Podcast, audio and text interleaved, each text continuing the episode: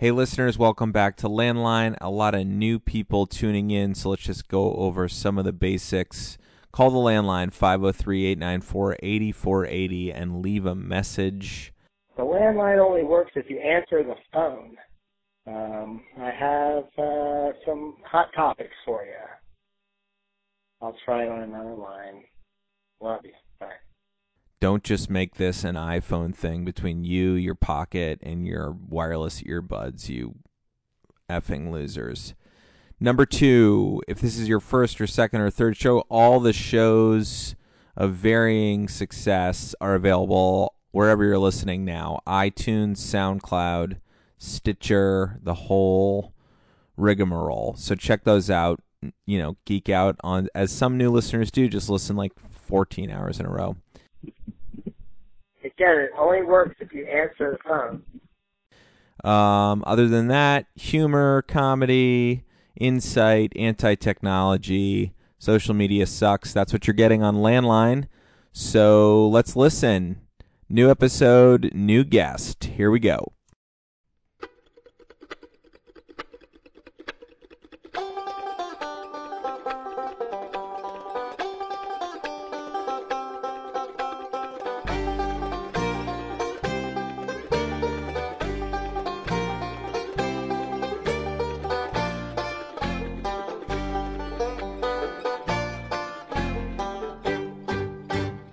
Welcome to Landline Podcast. I'm a professional voiceover artist that Alex could never have actually gotten unless I was his friend from 10 years ago.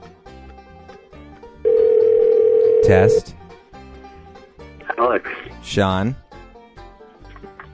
Sorry, I'm. how's this? Uh, How's this go? Can you hear me? yeah. Okay. Now I'm getting another call. Oh, per- take it. Wait, trip, triple us. Who is it? Oh, fuck, it's me. Wow. All right. That was me on the other line. Yeah, I got it. I just hit merge call. I feel like maybe my iPhone doesn't want to get taken over by my landline and it automatically dialed like it's listening to me. I mean, that makes perfect sense to me. Um, sorry I was late. I was um, I was crashing a, a wedding present wine glass on a white carpet full of red wine for the last glass of wine in the house. It was a poetic end to the alcohol supply in the house. I think somebody else Oh, was telling me something. So Well, I'm cresting into a organic raw kombucha right now. Oh my god. So they have they have raw, they have organic kombucha in Alaska. That's the way you guys play these days. Yeah, I mean, it comes from Portland, obviously. Perfect. Well, I just want to introduce you. So, landline listeners, thanks so much for listening. As always, call landline 503-894-8480. It's the Virgin Voyage, the maiden voyage. We're christening a new guest tonight. I'm going to call him I, I christen the Sean, the airborne meteorologist. How do you feel about that? Interesting. Interesting. I feel like it's got a it's it's a catchy it's a catchy tune. Um, I have been airborne today, and I'm watching it cloud up right now. So that, I mean, you're spot on, buddy. so before we even tell everyone who you are and what you're doing and why we're having you, how many vertical feet did you ski today? Today I skied exactly 16.2 vertical. That's it. Like 16.2, 16.2 That is correct. Cuz you were just and where was that? Where does one ski 16.2 vertical feet in a day? Uh, I was in an area called Skywalker. I was in an area called North Bench, but all basically on the Kenai Peninsula, right here in sunny Alaska. So wait, 16.2, did you like get on helicopters and then get back on them at the top? Like what do you I don't understand. Fill us in here. Yeah, I mean, so I went heli skiing, But 16, and we did. 16.2 vertical feet, like that's only like 3 of you. That's like 3 6-foot men. Oh, sorry, I'm talking about 16,200 feet. Jesus. Okay. So that's like that's like 2 How tall is that? I mean like what is there you you know what's a 16,000 That's a very that's a very average day, I would say, of what I ski. How high is Mount uh, How high is Mount Kilimanjaro? Oh God, I should know that, but I don't. How high is uh, How high is Denali, which you've summited multiple times? Twenty thousand three hundred and twenty feet. So you've almost skied the entire. You skied two thirds of Mount McKinley, as the white supremacists call it. I guess. All right. Well, Sean is our meteorologist guest. We needed a weatherman on landline, so let's cut to the chase here. Sean is a seasoned helicopter ski guide. He's a mountain guide. He lives in the beautiful resort town of Girdwood, Alaska, about an hour and 15 minute drive south from Anchorage along the Pacific Ocean, uh, specifically the Turnagain. The Turnagain Arm? No, the, the, what is that? What is that fjord called? Is it the Turnagain Arm? Yeah, you got it. All yeah, right. we just call them arms up in Alaska, so it's basically a fjord. So he lives along a. Uh, go ahead. Yeah, I mean it's got it's filled by glacial deposit, you know, so it's salt water, it's brackish, but it gets a lot of fresh water from the glaciers. And it comes to an end at a river's head. It's pretty. That, my friend, is basically a fjord. Yeah, it's a it's pretty bu- bucolic situation. I've been I've been skiing with him. I've been helicopter skiing with him, um, and he. One of the one of my early experiences too. Oh my gosh! Uh, probably the, actually the scariest. Let's start there. The scariest I've ever been, or the scaredest, the most scared I've ever been. Um, I'm. No, I'm you were the scariest you've ever been. That's true. So we didn't like you think helicopter skiing everyone gets like uh and that look, we're not going to go into like the danger zone. I just wasn't prepared for how high above the ocean we would be that day with our skis on. So it's really fun and totally safe. Um, we just went a little early, so when you go helicopter skiing, everything looks very snowy and powdery from you know f- 15 miles away or wherever it is when you're looking up at a peak. And we literally just picked the peak we were going to ski and sort of commandeered a local pilot to take us with a group of four. And um, we got up to the spot, insanely beautiful, amazing helicopter ride, everything you could ever imagine, you know, adrenaline pumping. It was awesome. But Don't forget that. Don't forget that we walked out my front door. Yeah, we walked to the, Adamant that we. I was adamant that we walked from the front door to the Girdwood Airport. That's right. We didn't. Well, we didn't want to burn too much carbon that day, or we didn't want to put too much carbon into the atmosphere. So we figured we would walk. I mean, it was either going to be carpool or walking. It was one or the other. So we just we chose to walk. We, we didn't walked. So we walked to the helicopter spot, um, to the airport, to the Girdwood Airport. Hired the man right there with cash, and I think it was it was like ninety dollars a person. It was insanely cheap. Um, Yeah. and got taken to the top of this incredible mountain and and the only I mean the mistake you made as our de facto guide and I, I don't want to be critical but it was it was basically boilerplate it was I mean for people who aren't ski heads this incredibly steep amazing chute that we were going to ski and all of us are talented skiers at least talented enough to get down um and it would have been totally fine. It would the steepness isn't the issue when you have good skiers. It's it's the condition of the snow. And we were there. We were so amped. We had had so much sploffy that morning that we we like were so amped to get up there that we the snow hadn't gotten warm enough to be carvable. So we had to we that sound is exactly how the entire adventure went at that moment. But for for everyone who like you know has never skied before, you know you go from like a pizza wedge to French fries, and that was actually the extent of of the quality of skiing I did on that on that uh, ridge Yeah, or on that lot of- couloir. There's a lot of side slipping, a lot of near butt cheek injuries. So I we literally just went down sideways until my left my left leg was so tired that I had to switch and I did a jump turn and went down on the other leg. But we we had a ball. I mean, below that very steep part, it was incredible skiing the rest of the day, and we had an awesome time. So, um, we were just like three hours too early. But we had a, we had fun. I mean, the helicopter ride alone. But now you're in helicopters all the time. So like, what is that like? What is it like to wake up and go to work in a helicopter? Is do just and I guess the reason I ask, and then I'll shut up and let you speak here, is because it seems like there are millions of not millions. There are many things that people are always looking to other people and being like, "Oh my god, I can't believe that guy has that job." Like that would never get old. Like, does it get old or What does it feel like to take off in a helicopter? You know, most mornings between February fifteenth and and May first. Well, I should point out that that uh, that run we did on A1 was, I think, the first time I ever formally went heli skiing. Oh my god, you're such a dick. Just, I, I just to be clear, I really do think it was because it was something that like Nappy and I had planned, you know, and it was we had been skiing here, you know, on that trip, and it made sense. We were just too early.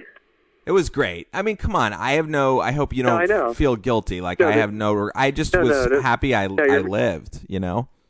No, I know. I'm just you're not letting the joke land Okay. because I make that mistake all the time now professionally.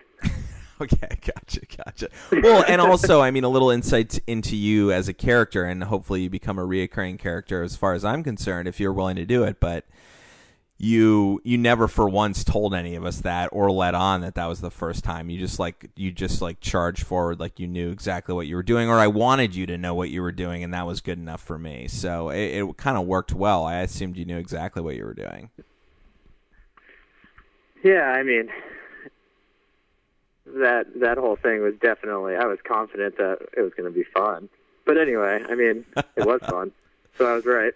um so what does it feel like to get in a helicopter every morning It's pretty exciting. You know, there's a certain level of seriousness that happens when you um sort of walk into a small airport hangar and get your poop in a group and then walk into a helicopter. You know, there's a there's a moment for sure.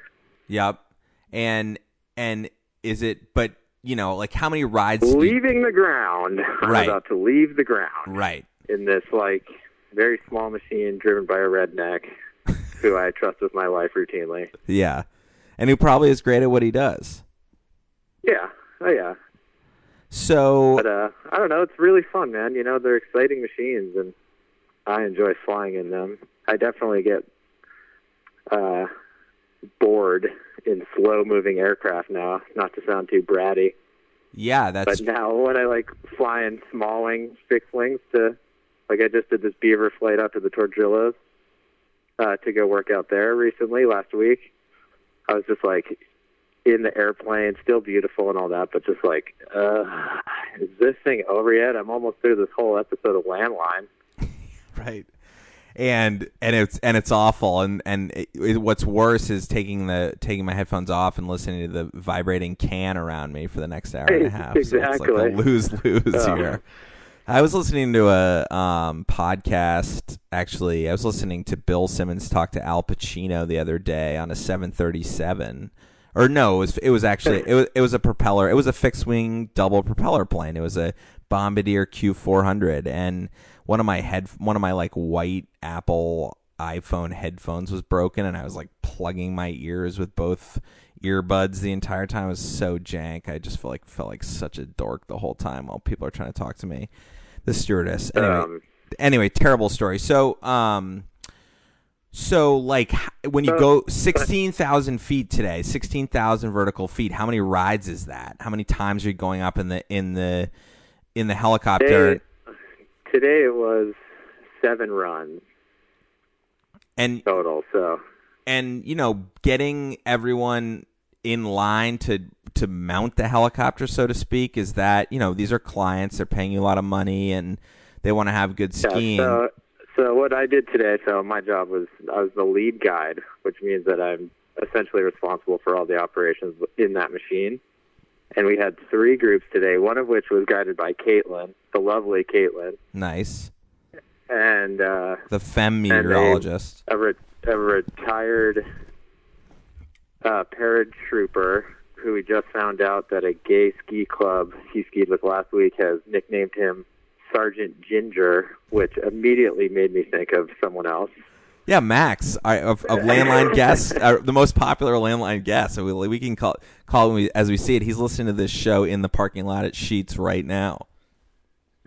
Well, uh, so yeah, so we went skiing, right? So we basically what happened was I got in the helicopter in Girdwood, and then um, Sergeant Ginger, not Max, drove the fuel uh, fuel truck tender down Caitlin drove a van full of clients to meet um, another remote fuel truck that we had set up on the other side of Turnagain Pass where we were ski touring that once upon a time. Yep. And uh, then we flew. I flew from Girdwood over the Turnagain Arm and Seattle Creek and Turnagain Pass and landed near Bench Peak on the east side of it, and uh, skied some kind of pizza box, crusty glacial recrystallized pal for about 2,400 feet. And And then and that was a miss, I or was that was that like oh shit, this is not what I thought it was going to be? Like those conditions, the pizza box. I don't know if the landline listenership knows well, pizza you threw box, out but a, you threw out a boilerplate. They're going to have to keep up. yeah, know? that's true. That's Let's true. just say we were. I was hoping to ski some corn today, and that didn't happen for me. Gotcha. But so basically, um, I skied the first run, and in that time, the helicopter leaves and picks up the second group and flies them to my location. They ski a run down to the same pickup, and then we send the helicopter away. It takes on fuel, and then Caitlin gets in because her group is the lightest, so the helicopter can take on the most fuel and then the helicopter drops her off on the run. I get in, and we ski another run, and then we sort of just act in that order, so to speak, for the day. Wow. And what are you've told me some interesting tidbits about, you know, the the constraints of the helicopter. The expense is one, the amount of fuel which you just mentioned. So how long can a helicopter fly before it needs more gas? I mean, you know, I think people probably assume half a day, but that's just not the case. So it depends on the yeah, it depends on a lot. There isn't like a you just watch. I mean, you basically just watch the fuel, but Gotcha. it's uh, you know some things require more power and all sorts of stuff.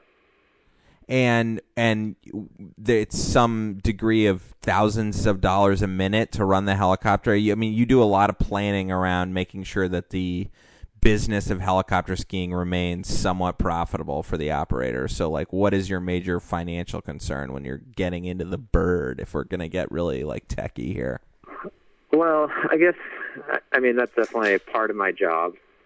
But I've actually, the more I've done it, come away from worrying too much about it and tried to focus more on the uh, sort of quality overall of the operation. Meaning that I understand what's expensive and what's not, but sometimes you just got to fly farther or whatever, you know, and hopefully it shakes out. But yeah, helicopters are expensive. There's no doubt about it. I mean, they they all the moving pieces require some like educated hands and some part made in France and all sorts of bullshit right? I don't even know about. Well, let me just tell you a quick story about hel- the hell only major helicopter experience I had this year. So now that I'm back Excellent. Back here in the urban center of Portland, where it mostly rains in the winter. Oh, I mean, it's been a beautiful winter, but you know, mostly the precipitation is rain. And last year was a big snow winter for them. Not this winter that just ended, but the one before. And you know, it became a complete shitstorm. We grew up in a place where the plows are like Mercedes Benz, and it can snow three feet, and school doesn't get canceled because the property taxes are high enough that the town has incredible snow removal. So anything below what we grew up in is just considered like total bullshit in the eyes of at least me, and I assume you as well. So Oregon's, you know, genius plan is everyone just buys studded tires. That's their snow plan is to ha- have like a bunch of people invest in their own equipment to deal with the snow. So that's fine. So it didn't snow a lot this year, so we didn't really have to deal with all of that, but we did have one three inch snowstorm that covered the entire city in this beautiful, fluffy white snow. And st- school was canceled, and you know the snow was. We have a park right in front of our house, and the and the peop- the snow was sledded off before daybreak because people were so excited that they came out at night with eh, you know with their kids and their sleds and their ski bunny suits and all that stuff. So. I'm, I'm walking the to snow up here too. Eh, I, I'm walking the dog in the neighborhood on that morning, and it's so peaceful, and all the trees have that beautiful white, you know, that before the sun really like has an impact on the snow, and it's cold enough so that everything is just white and has that really unique experience and it gets quieter, right? Like the, the, the snow is a dampening agent for you know for audio somehow. So the whole thing is just like this quiet, bucolic setting of you know it's very New England in my mind. So obviously you said bucolic. Like right. It's not. It's, now that's not bukkake. That's bucolic. Look it up. so um. So actually, look them both up. Don't blame me. So um, anyways, I turn the corner along. Done both in both places. so so I'm above the like major train yard on Swan Island, and I can see the entire Northwest Hills and the Willamette River, and I'm or on the ridge, and the dog's happy, blah blah blah.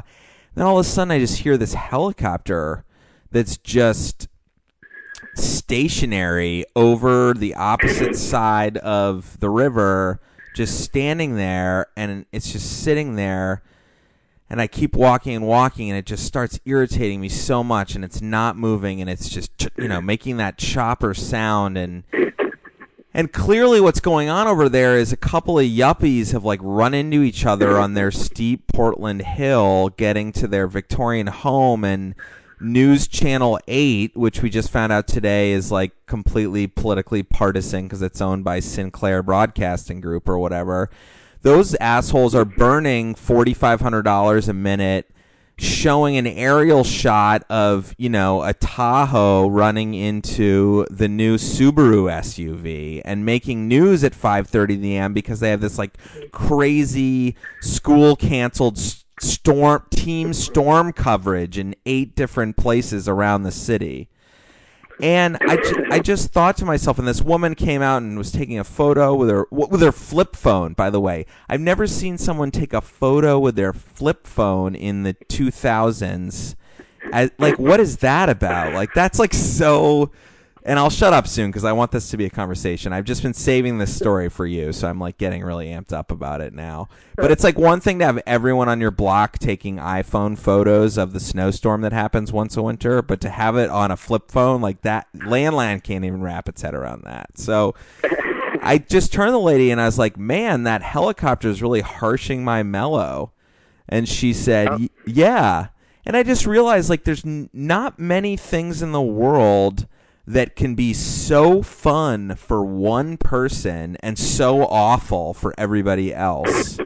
but I feel like a jet ski. That's pretty much what I'm into. A snowmobile, a jet ski, and a helicopter were the first three that I came up with. So um, that's kind of my take on helicopters. They can really ruin a, a city's only snowstorm. Um, and and how is that? I guess what I want to ask you because I have to ask you something. Otherwise, we've got nothing how is that TV station paying for that helicopter? Like you actually have a unique perspective on I know you're not the math guy. You've never been the math guy, but like how is that possible? How do they have a traffic report helicopter in a city like Portland? How do they have 3 of them? I don't understand it. I have no idea, but perhaps the Sinclair Foundation was hoping whatever they were filming was an immigrant family doing something illegal. right, but and they just they're just willing to pay. You just keep that baby in the air. We'll get them, or convince someone to turn them in, and then we'll pick them up with helicopters. And and you know, like okay, so we know everyone in L.A. like has you know the O.J. chase is just sort of representative of a lifetime of police chases that you know work on those channels but shouldn't that be the only city in the world where like TV news helicopters actually can pay for themselves because it's here. It is. We've got I mean, we have Google Maps on our phone. Nobody watches the local news. Like this is perplexing to me. I don't understand how local news has helicopters. I don't know. Perhaps the oil industry somehow created a deal where all the news outlets got helicopters for cheaper. Do you feel like any of the guys you fly with have ever done that job? Like, do you do you ever hear like war stories from like working the OJ case or anything like that? no, most of the guys that I fly with are. I mean, they fly around a lot. They could pro- they probably could tell you why exactly. But I mean, there are people that like fly around propane tanks and move like large pieces of metal all summer, or like drop buckets of water on California as Yep. it burns. You know, like helicopters are used for a lot. I'm not sure why the like doors open traffic guy gets to gets to use one, but All right. Well, if, they, if like, any I like helicopter the image. A- any helicopter pilots out there, call the landline 503-894-8480 and we'll chat about it. Landline. Landline, hello, it's me, Fiona Ritchie from the Mr. Thorn Shamrock, loving the show with Jeff the Thousandaire, enjoying a ponderance of what a day in the life of Jeff Bezos' robotic dog must be like. Just calling in to let you know I plan on embarking on your challenge tomorrow, Saturday, the 31st of March. We'll call in with details of how it all went down. Love the show, Landline. Keep up. End of message. To erase the message saved. Landline. Well, Sean, one of the reasons we're having you on as the airborne meteorologist is to just talk about the state of global warming. I always thought you had a really interesting and unique perspective on it. You have degrees in so- snow science. Do you have a master's in snow science? What do you? what- No, I don't have a master's. No, actually, it's a bachelor's of arts in outdoor studies, okay. The, it's the and I B O and B it- B A O S, the BAOS. uh, and a uh, a associates in outdoor recreation leadership as All well. All right. So a lot of accolades.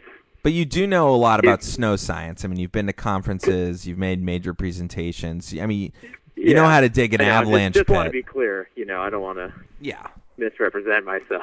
that's fair. Um, so you live in a in the coldest state, probably. Well, I don't know if that's even true, but you live in the frontier. You you, you yourself. I'm in a unique. I'm in a unique position of someone who loves snow and is watching it either not arrive or arrive in lower totals than even when we went to go heli ski ten years ago. So is that like a real thing? Like, what's your ten year, you know, synopsis of of living in Alaska? Like, are you seeing the weather change and you watch the Yeah, weather I a mean, lot? Yeah, tell us what you think about the weather. ter- a common term around here is like, well, you know, on a normal winter, you could whatever go there or see this, and it's just something that's a reference point. But we're not seeing any normal, not necessarily patterns. Like I can't speak as a real scientist, but you know, snow's falling differently at higher elevations. Storm tracks have changed. There's a lot of sort of kitchen science indicating some cosmic wobbles. And is this war- are warming ocean temperatures the deciding factor behind that stuff? Well, specifically in this area, it's that blob that's like out in the North Pacific, just this huge, massive warm water. And so on a normal year, the storm track would be like what uh, comes directly from the south right up into the Gulf of Alaska and then gets dragged all over the Chugach where I live and just would dump huge amounts of snow. But what started happening is temperatures have changed, for, but just by a few degrees, is we get a lot more rain at sea level. And that sucks when you're a skier at sea level. And it is a weird thing about Girdwood. Not that I've spent a ton of time there, but you know, you you or I guess it's more of a West Coast thing that I didn't realize until I moved out to Oregon the first time of the five times I've moved or whatever. Is just because you live in a ski town doesn't mean that it snows in town. Every year. Yeah, and it, it's always snowing. Like the mountain, you know, the ten thousand foot volcanoes that you're skiing on, like Mount Bachelor or Mount Hood or the or you know Alyeska, like they're gonna get snow because it's just an altitude game, right? Like they're just high enough up in the air, and there's enough moisture coming off of the ocean Yeah, to create snow. I But mean, it's it's funny as like uh you know being really into snow. We talk about it in all sorts of crazy different ways in terms of its like lightness or surface texture. Like today, I was literally saying on the radio talking about grandma skin and railer crust, all sorts of things like details to it. and, And yeah, go. in go that ahead. mentality, those rainy years. So this year, just to be clear, is we have snow in town and it's been colder, but it just hasn't snowed that much, which has posed its own set of circumstances for ski guiding. But just in terms of how people talk about it, now folks are like, man, remember a couple of years ago when it was, yeah, the rainy year, we had so much snow up high? Like, that was, that was sick. Right. and and it's, uh, you know, I'm a sarcastic dick, but it's just like, Well, there's man. there's no more. You're nobody's like the Fräulein isn't bringing you hot chocolate with schnapps and dragging you around on a horse-drawn sleigh in ski towns anymore. It's just not like where can you go if you go to the Alps? If you go like let's just put ourselves in the in the shoes of your clients where they are bankers in Charlotte and they can fly through O'Hare or JFK anywhere in the world and it's not a big deal. And we're trying to get the quintessential forget about helicopter skiing because I know that you guys are servicing probably the best in the world in that place. Where do you go for the like I'm trying to think of the the Hans Christian Andersen Snow Village. Where does that exist in the world? I don't know, Austria maybe? Yep. I'm just thinking Hans Christian Andersen. Pretty sure he's an Austrian. Well, like, can't you Probably, back? real, probably really good skier. can't you like backcountry ski between all those huts in in the French Alps? Oh yeah, I mean you can, but those glaciers have melted so much over the last like 60 years that it's almost become like a mountaineering feat to get to some of them. Gotcha. So even in those, And Alaska has a similar thing going on. A lot of access has changed from not all the backcountry huts, but there's a lot of weird crevasses that I don't know. It's not like people really anticipated that much when they build a hut, but there are definitely weird crevasses that are, to me, indicators of a warming glacier or low snow or something of that line. So I always, I mean, I think of um, sometimes when I listen to Adam Carolla, he'll talk about Seth MacFarlane, the Family Guy creator's Christmas party that he throws, and he's from Boston or Rhode Island or wherever, and he'll and his like Hollywood mansion, he'll like just blow in like a shitload of fake snow for the party and have everyone dressed up. And I, I feel like that's to me that's sort of like the most depressing situation on earth is phony snow but i guess that's the way it, it happens in miami and in houston and la and always has. But it does not to like get all depressive on a monday night where you know we're old friends chatting but like the the sort of the festive no no no meteorolog- meteor, meteorological still don't have it uh, event like gets festive more than snow. There's no other, you know, snow gets more people to say festive in the world than anything else. And I, I don't see that like what's our long term outlook with that? Do we I mean do you like what is your do you ever say to yourself like "Mm, these assholes don't know what they're talking about and it's not global warming? Oh yeah, I mean I don't really believe anyone anyone's theories because I'm pretty clear to me at this point that most people don't know anything. You know what I'm saying? Like there there are cer- some certainties in the world, but so yes, all I'm saying is I, I do. I don't. I'm not saying my 10 years of actually being somewhat cognizant of the weather around me indicates anything more than anyone else's whatever So you're a Scott Pruitt guy. facts, That's what you're saying. like interpretation. Yeah. Well, how about the irony of like people flying to Anchorage to get on a helicopter to like search for snow, and that very act is what's like burning it up, apparently. Oh, oh yeah, and that's not lost on us. There's also a mentality that I have right now that I'm going to do it because I can. Right. So, you know, it's always taken a certain amount of selfishness for me to be me, Alex. Well, yeah. Well, that's okay. I mean, I think that maybe more people should be more selfish. Some some people might need to be less, but I wish I could be more guilt free in taking the spoils that are in front of me um, because they're there for me, right? I mean, and in a way, like communing with nature through skiing, even if there is that fucking chopper sound in the background, um, remains. I do. I do actually, as a point, point out how quiet it is once the helicopter leaves to most folks, especially if they look like scared or something. They're like, "It's okay. Take a breath. Breathe the fresh mountain air. The helicopter is gone." Ah. Right. so funny. Maybe a little back touch, a little back rub, like, "Hey, it's okay." Clif Bar, anyone? Anyone? Fruit Yeah. roll up? Um. All right. So it's been like an okay ski season. It's just been a run of the mill ski season, and and but it, Yeah, and it's especially uh, rough right now. But it's spring, and so we're just like looking for some corn skiing and hoping it'll happen, but it hasn't quite happened. And supposedly it's going to snow though, so it's been a really good year. I personally have had a very good ski season. I got to do all sorts of wild shit, like watch very very talented athletes just huck their meat on film and like film it with helicopters and orchestrate all that shit and it was pretty impressive pretty fun to do That's so fun. And and what is it? How does that sort of universe, which is could be in New Zealand or Chile or the Alps or whatever? I mean, there's definitely a community there of people who know what that gig is like and are part of a certain market demographic.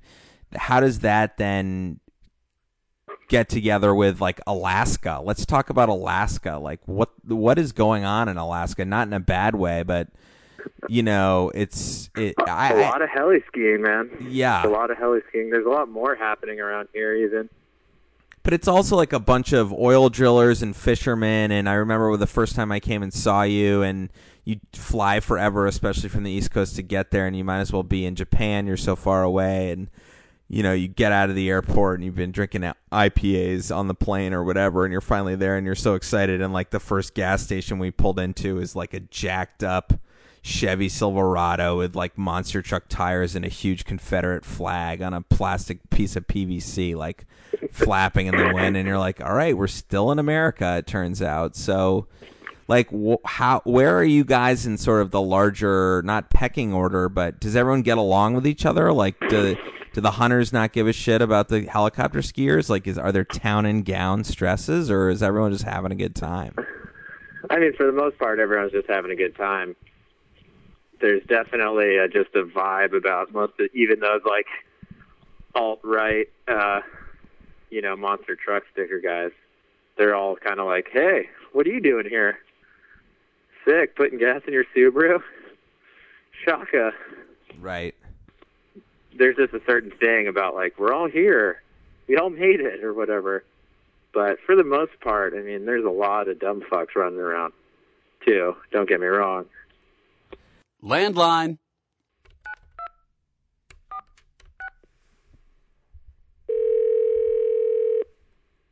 Thank you for calling the National Weather Service in Portland. Visit us on the internet at weather.gov.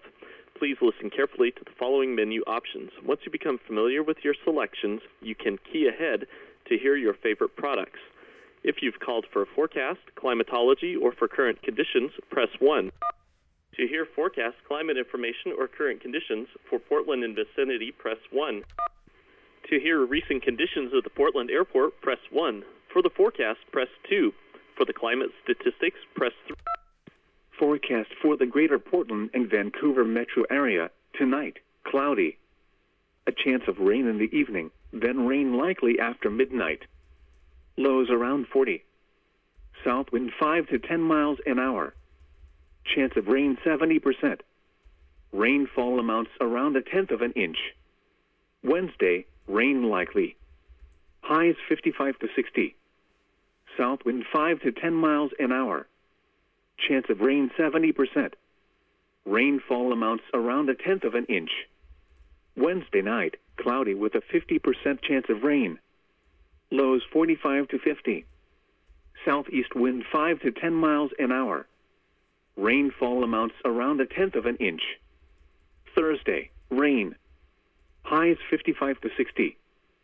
Southeast wind 5 to 15 miles an hour. Chance of rain near 100%. Thursday night, rain in the evening, then a chance of rain after midnight. Lows 45 to 50. Southeast wind 5 to 10 miles an hour. Rain near 100%. Friday, cloudy with a 50% chance of rain. Landline. Hello? Hi, my name is Tracy with Life Insurance Companions. How are you doing today? Pretty good. Are you a real person or are you recording? Do I sound that bad? no, I'm a real person. Maybe we had a bad connection. I'm sorry about that. That's okay. I'm Oh, actually the reason listening. I'm calling is to let you know about You, a new you are recording. final expense. Fuck you, Tracy. I'll talk to you later. 5. Chance of precipitation near 100%. Sunday, showers likely. Highs around 55. All right, we get it. We get it. precip- To hear recent conditions at the Portland airport, press 1. For the forecast, press 2. For the climate statistics, press 3. No, I'm gonna call about For Alaska. cooling See ya. days, press 4. Landline. Where is Sarah Palin in all this? Can you give us an update? Like, does she come up? Does anyone know her? Do, or is she- is she fifty three thousand miles away and nobody knows how big Alaska is? Like, does she come up in the news? Uh, What's what's the Sarah Palin She's report? definitely, she's definitely not heli skiing, but there was some kind of blowout that would made like our local news. I'm sure the helicopter flew over Wasilla and saw her snow machine champion husband like shaking a wrench at her and some local cops. Yeah, he like there was a there was some sort of like their their other son who was in the military like got drunk and beat the shit out of his dad or something like that. Yeah, there yeah, there's something crazy like that that I heard about, but I don't know the details, but they're not really skiers. They're not really like uh coming to Girdwood, you know. This isn't their scene necessarily. But it's a it's a small state. Uh, How many people live in Alaska? A million, two million, or ten million? What- Yeah, I don't know exactly, but about a million. And and and do you feel like you're still as far away there now as when you first went there? Like, is the uh, I mean, not to like jam the landline points into that question, but has sort of the you know are are you on Verizon 4G when you get off the helicopter and your mom's like No. asking her like asking you whether or not you want like a new pair of high tops for Christmas or like what what like what's going on with your connectivity? God, I have. I've always loved sneakers and hats. Mm. Love high tops. I actually thought about buying a pair of Allbirds after listening to that that one episode with you and Phoebe. I was like, "Damn, wool and sneakers, I'm in." There you go. Nice nice callback. You like that? Yeah, absolutely. A listener, whether or not you're a fan, is still up in the air, but you are a listener. So, so, so talk to Be me. About, determined how this one goes. yeah, no. Well, so, so talk to me about that. Like, I think Mike, another podcast guest who's on our Patriots podcast, he moved to Chile. Like, he's the only one who moved further away. But you know, there is some element of like kind of getting out of Dodge that you both either consciously or subconsciously enrolled yourselves into. So, so like do you still feel like you're, you know, escaped from the mainland, so to speak, or how connected are you? I mean, I'm pretty connected. I do all the shit, you know. I'm like addicted to Instagram for sure. Um, I I don't know. I like group text with my sister. You know, she just had a baby, and so we text a lot more, just silly videos and all that kind of stuff. But I also am like mindful now on how much I've missed in terms of communication with them, and try and be really good now. So. I don't know, not with anyone else. You know, for I, I still love the fact that you just like don't ever hang out. Like when was the last time we actually talked? And we're just rolling, just cruising. Yeah. you know, I really appreciate that being in. Oh God, however many miles it is, So, but wherever people are. But do you, know, think it's, the travel times are? Oh, kill a man. Well, everyone who gets off the plane and gets the mini shuttle down to Girdwood from the Anchorage airport and like gets fired up for a long weekend of helicopter skiing and staying at the Hotel Alyeska, like, do they end up de like you know? Do you have that sense of sort of being at all the good parts of being on an island and having people like arrive after a great long trip and kind of chill Yeah. chill out and get into the get into the spirit of the town and and kind of the local action.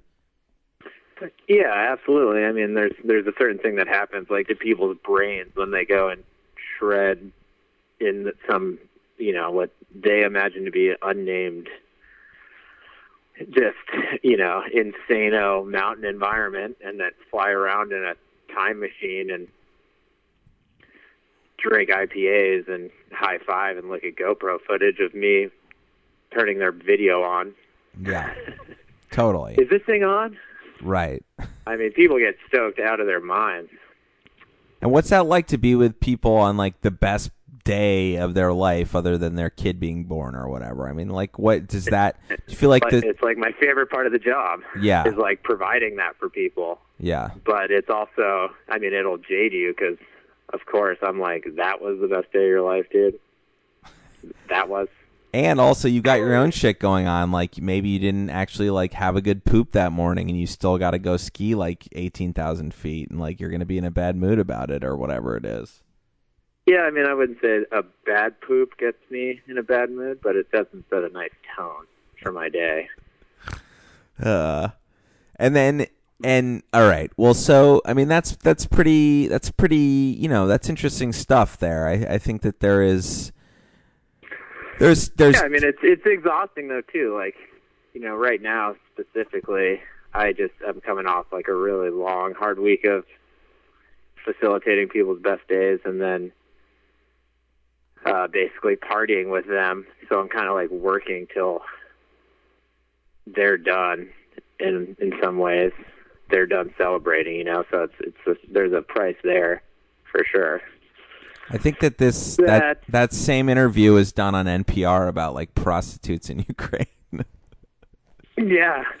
I mean, Until believe me, there is not a analogy lost on me.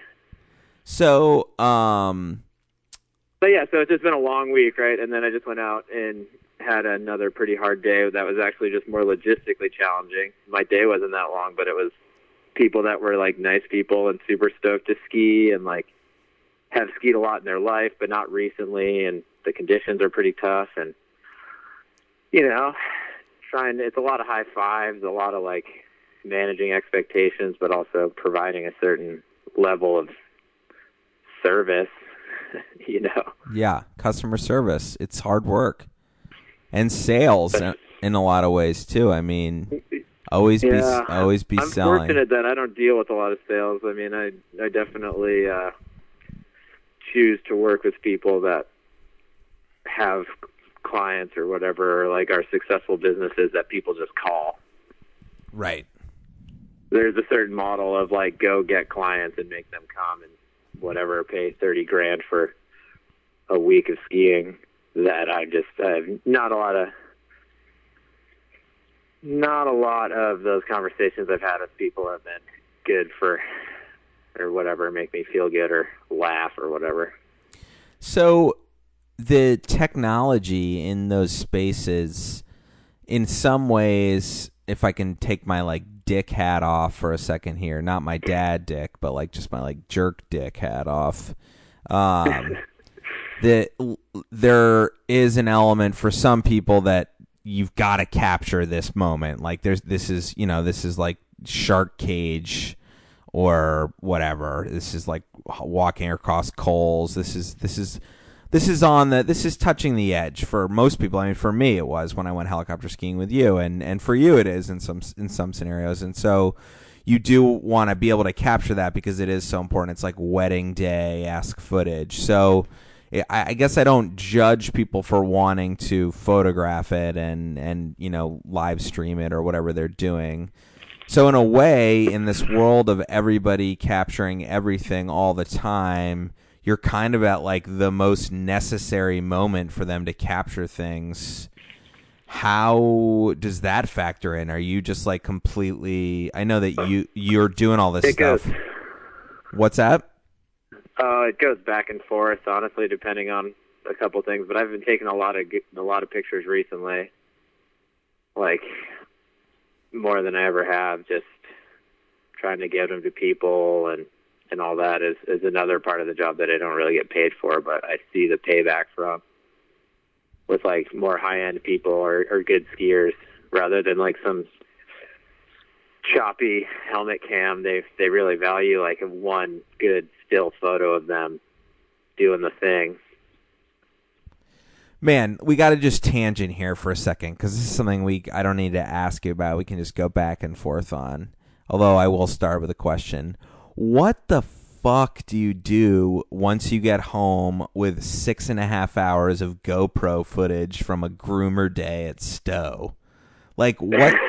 what is your what is the next step?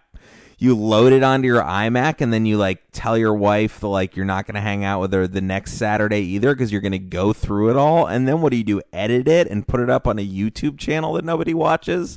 Like what do you do with the f- what an amateur? Why did go? Why does GoPro sell so many GoPros? I get it for like the thirty thousand people on Earth that are good at surfing and skiing, but what is everyone else doing with the GoPro? Uh, pretty much wasting their time. I mean, that that's you know, no, and I mean that like not just their skills or whatever, but it's pretty much like a just a hobby. There's so many people I know that are uh, amateur sort of filmmakers or whatever from taking GoPros. Like this guy at Ski Bus last week had a GoPro. It was, I guess, it was 360, not 3D, but 360. So it was somehow shooting in panorama. It had two cameras, and he had it on this like fairly intense selfie stick that he just rode with all the time whenever it was good anyway. And it was, I mean, it, it was cool, but it was just like, what are you going to do with all that? He was like, I don't know. I think it's cool. It is cool. Feel- I don't know though. I just mean it's like people just watch themselves. I and I don't even know if they do. I that's what I I want to go. It's like I, I don't know if I've made this joke on on landline yet, but there's there was that show Man versus Food where that guy would like eat the like 80 ounce steak and like you know the 4,000 chili wing and I always wanted there to be a show called Man versus Poop where it was like him like the first half an hour of the nine o'clock block was him eating and then the 9:30 show was him just like I don't know, Charlie. I can't do this show anymore. Like my asshole is on fire. Like I cannot I- uh, eat, eat any more of this shit. So I'm just, I, I want to like Hey, go. Alex. Yeah. What did the left butt cheek say to the right butt cheek? What? If we stick together, we can stop this shit. So, so I just want to, I want to go home with these people after the the like. I want to like be like, okay, no, I'll meet you right at the end of the day in the parking lot, and then like let you know sit them sit with them while they get their ski boots off and they put their Merrell slide on boots in and drive back with them in the Subaru to the condo. And then just stand there and be like, okay, so when are you going to load the footage in? Like, I'm ready. Like, I want to know. I'm, I'm ready to do it again right now. yeah, like I want to see what the footage was, and like, there's no way they sit there and do it all. But I wonder if there's. But it's you're seriously underestimating what people are doing. I I watch people routinely ski a run, film it with their GoPro, and then watch it on their iPhone while the helicopter is coming to pick them up to do it again. yeah. Just let that just let that sink in while we're out there. Wow. Let's do it. And uh, you know, I do want to let it sink in, and for our listeners, and I'll just comment uh, quietly on the outside while it's sinking in. Watching a helicopter land and take off up close is really cool. It's cooler. It's like cooler than most things. So And plenty of that getting filmed. And then being watched in the helicopter as it flies, of course. So uh, well, let's let's ask a, a question that could yield a good story, which is: Do people ever lose their thousand dollar cell phones in the snow? I actually recovered one out, out of the snow Damn you! yesterday. Damn you! and the person that I gave it to could not have been happier. And and then immediately like watched the footage of them losing it. It was like, oh, there it is. I should record me finding it Ugh. and then just like write in hot pink graffiti finger text. You know how people write on shit and all Yeah. that stuff now. Yeah, yeah, yeah. Just write tips and hand it back to him. Tip me. I work for gratuities. so I do think that that's something that is oh you've had a really great talent for forever. It's just like it doesn't. Whereas you know I've said on this podcast before, like I always thought that there would be places on Earth where cell phones wouldn't appear. Like I, it's one thing that cell phones exist, and that's one fight that I've given up. But the fact that they're so everywhere is what really is crazy to me. Like uh, okay, let's say 68% of the world's population had, or the, the, the, the white people in America had iPhones, then like that would be something, but it's like 99%, right? So, um, you just, it doesn't bother you if someone pulls a cell phone out in the middle of like a glacier where you've just landed and are in the middle of nowhere. It, it it's kind of like you just, you, it just, it just isn't in your DNA for it to bother you, right? Not really. I mean, there's there's a certain element, of course. I mean, I've had my passions for wilderness or whatever, being like bare bones or and whatnot, but you know, it's I've just been watching it get more and more intense over the last ten years, which is like right in that hot spot. Like when I first started getting on Denali, people had mini disc players and they were listening to like the Big Lebowski over and over and over and then it was like the iPod Shuffle, and now it's just like a full-on iPad Mini. All the movies, all the, you know, whatever they want. And are pe- does it ever become an issue for you around getting people to pay attention for like the safety brief, or make sure that they're not going to like fuck you in a situation, Oh, especially yeah. mountain climbing, Oh, where yeah, like they're not listening? I mean, there's there's a certain element of always sort of acting like you're being recorded. That is a bummer. You know what I mean? It's not a hundred percent of the time, but there are, especially in heli skiing, not so much in mountain climbing, but there's always a camera in someone's fucking head or whatever ski pole. God, you can't even like get drunk on an airplane and like cuss out the stewardess anymore without someone filming you. And I say that tongue in cheek, but it's it's like of course I think all those idiots who are like there was that story last week about some four guys from Manchester, England who got so drunk on the flight to Vegas that the pl- plane had to stop in Ottawa so that they could get escorted off by the mounted police, the Canadian mounted police and and like there's an element of like I watched I cl- I was on NewYorkPost.com and I k- clicked play, but then at the same time it's like, isn't the fucking loser the guy who's taping this on his cell phone? Like big whoop. Yeah, like, definitely. And all of you are taping it together. Couldn't you all just like have a little quick conference and be like, okay, who's got the best phone? You film it. Make sure it's a steady shot. Like make sure your phone is it's flipped to the side, so it's like And then you know- someone's just like, "Send that to me."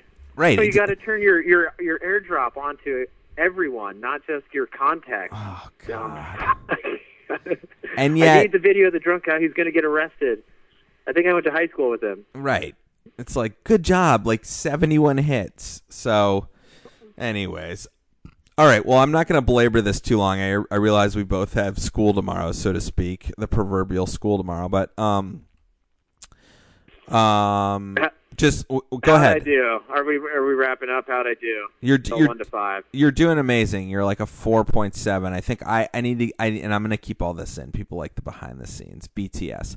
Um, I think I, Yeah. I needed to get better. You know, it's the same thing with Max, which is that like you have a certain cadence, and I, I, I might have stepped on you a f- few times. And like, listen, it's, it's nerve wracking when you, you know, I really appreciate my friends doing podcasts with me because it's like a weird thing. But you know, people listen to this thing, um, and turns out that if you wanted to hear white people fin- white men finally get their voice in media, that Landline Podcast is the place for you. Um, so no, I thought you I- did. I thought you did great. How did you think you did?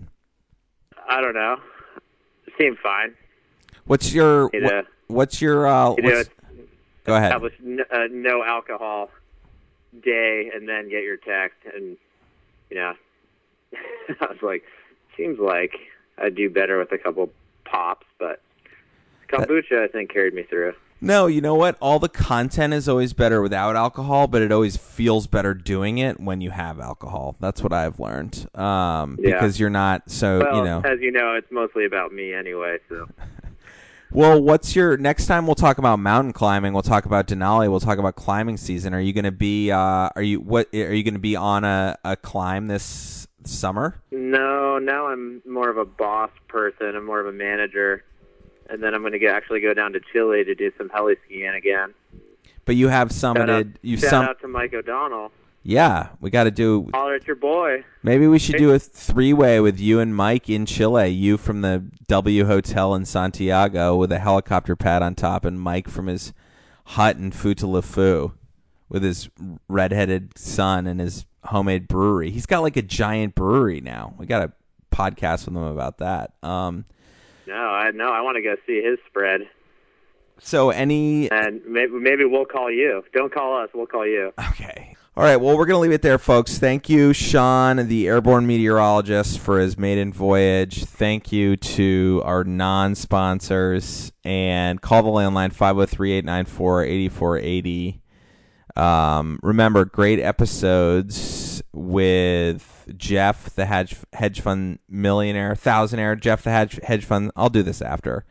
Um, great, great episodes in the last few weeks. Actually, a ton of momentum on the last three episodes. Listenership is steadily climbing, and remember, we're trying to beat Rick Steves. So, with that, Sean, Oh yeah, that reminds me. That's been my favorite joke. Is is uh, Steve?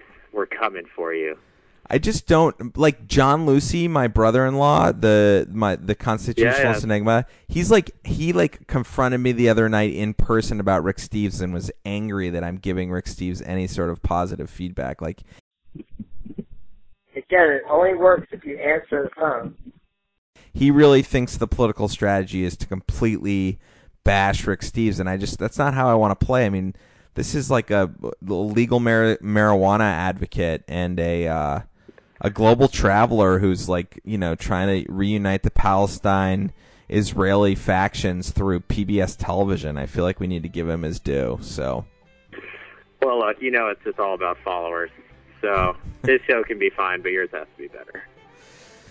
All right. Well, thank you to Sean. Say hi to Caitlin. Ski good powder. Stay safe, and we'll talk to you next time on Landline. All right, sounds good, man. See you next Tuesday. Bye.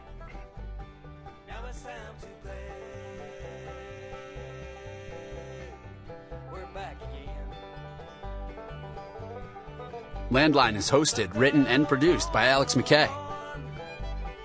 The best thing you can do to support the show is tell a friend.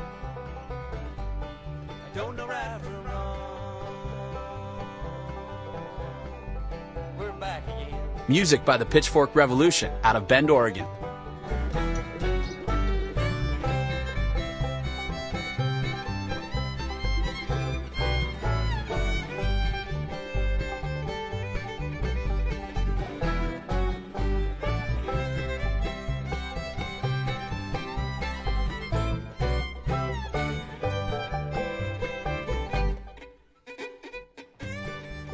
We're taking this show to the top, baby.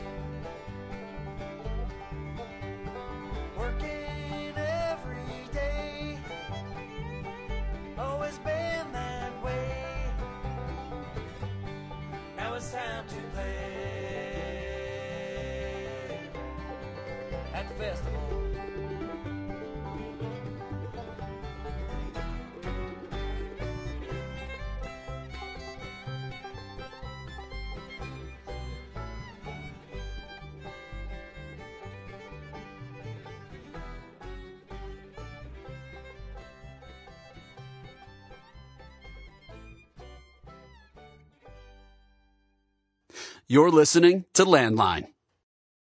Let's take a quick break to talk food. As you know, I feel like each meal is an incredible conduit for sustainable environmental and social change. So, how do you landline your dinner table? Well, here are two recipes for you from the last two nights. One very seasonal, local, and probably part of the whole 30 diet that's all the rage. And another one that's just kind of a quick hit on an old favorite. So, last night I took cabbage, onions, leeks, garlic. I rustically chopped all of them put them into a deep bottomed oven proof pan with a top. So you're talking cast iron or Dutch oven or Le Creuset, depending on where you registered for your wedding.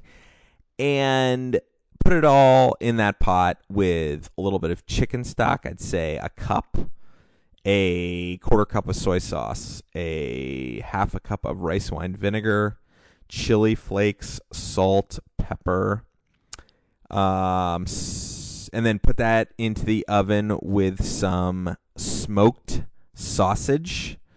So it's we're almost looking like an Asian French thing here. Put it into the oven, roasted it at 375 for about half an hour. Brought it all out because there was a top on that pot. All the vegetables are braised. The sausages, uh, lovely roasted. They were whole sausages, which I then sliced. But for the last 10 minutes, I put in a bunch of cilantro, parsley, and some um, bok choy.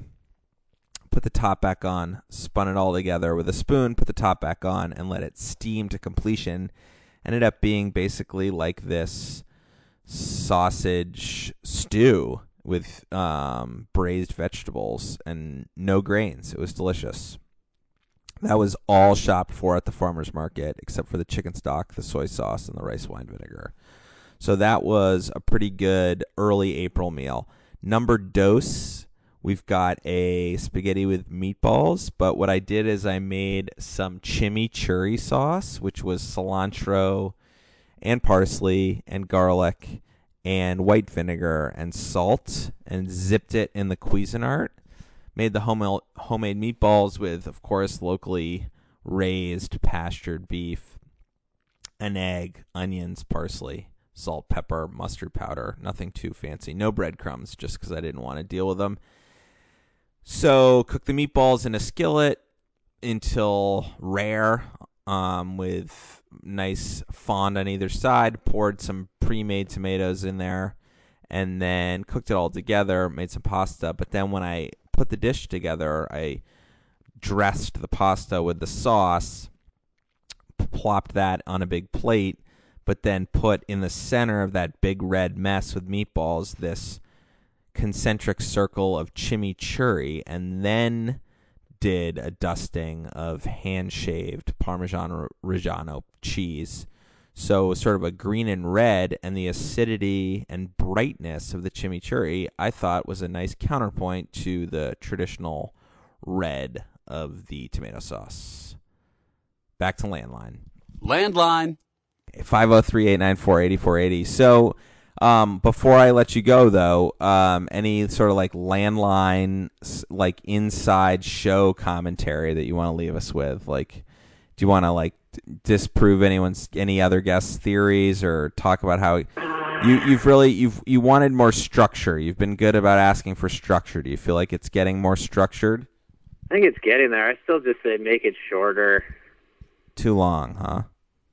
I don't know. I mean, that's okay. I It's- I think mean, I, like I like the reoccurring segments.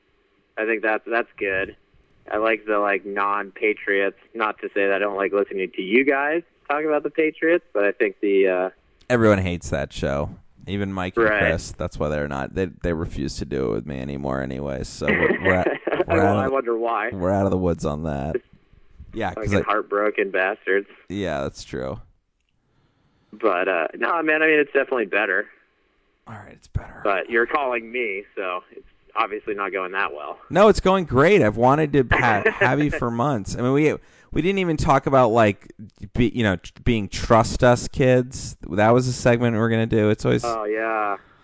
listen. That's There, good. there's plenty to podcast about. I, I thought this was a good establishment of of the uh, airborne meteorologist. So if you if you What's your what's your can you give us a forecast? Can we leave with a forecast? I mean, I feel like all weather comes in from the Pacific Ocean, funnels down from Alaska, down through the Pacific Northwest and the Bay Area and then across the nation before it exits in Bangor, Maine. So like can you do you have any What I what's the system for this what I would say is for all the uh, the the mountain riders out there, the the skiers and the snowboarders, the people watching the snow, don't even worry about anything else except for whether or not the snow is falling outside your window. You Mm. should probably start surfing. Yeah. It's supposed to snow in Girdwood this weekend. And uh I don't know. La Nina, El Nino? Are we which one of those are we doing? Uh, I mean, I used to be a big, big El Nino guy back when it was colder, because that would just mean more snow. But now La Nina, that frosty bee, is uh, she's kind of stealing my heart because she's been bringing less wind and colder temps. And um, but hey, you know, What about the bomb cyclone? Do you feel like more of those are in our future in 2019 oh, I'm sure. and 20? I'm gonna. If they stop letting me heli ski, I'm gonna definitely become a storm chaser. Yes, Twister still one of the most underrated movies of all time. Oh God. Helen Hunt. Not to mention, not to mention just Helen Hunt. What a babe. total babe.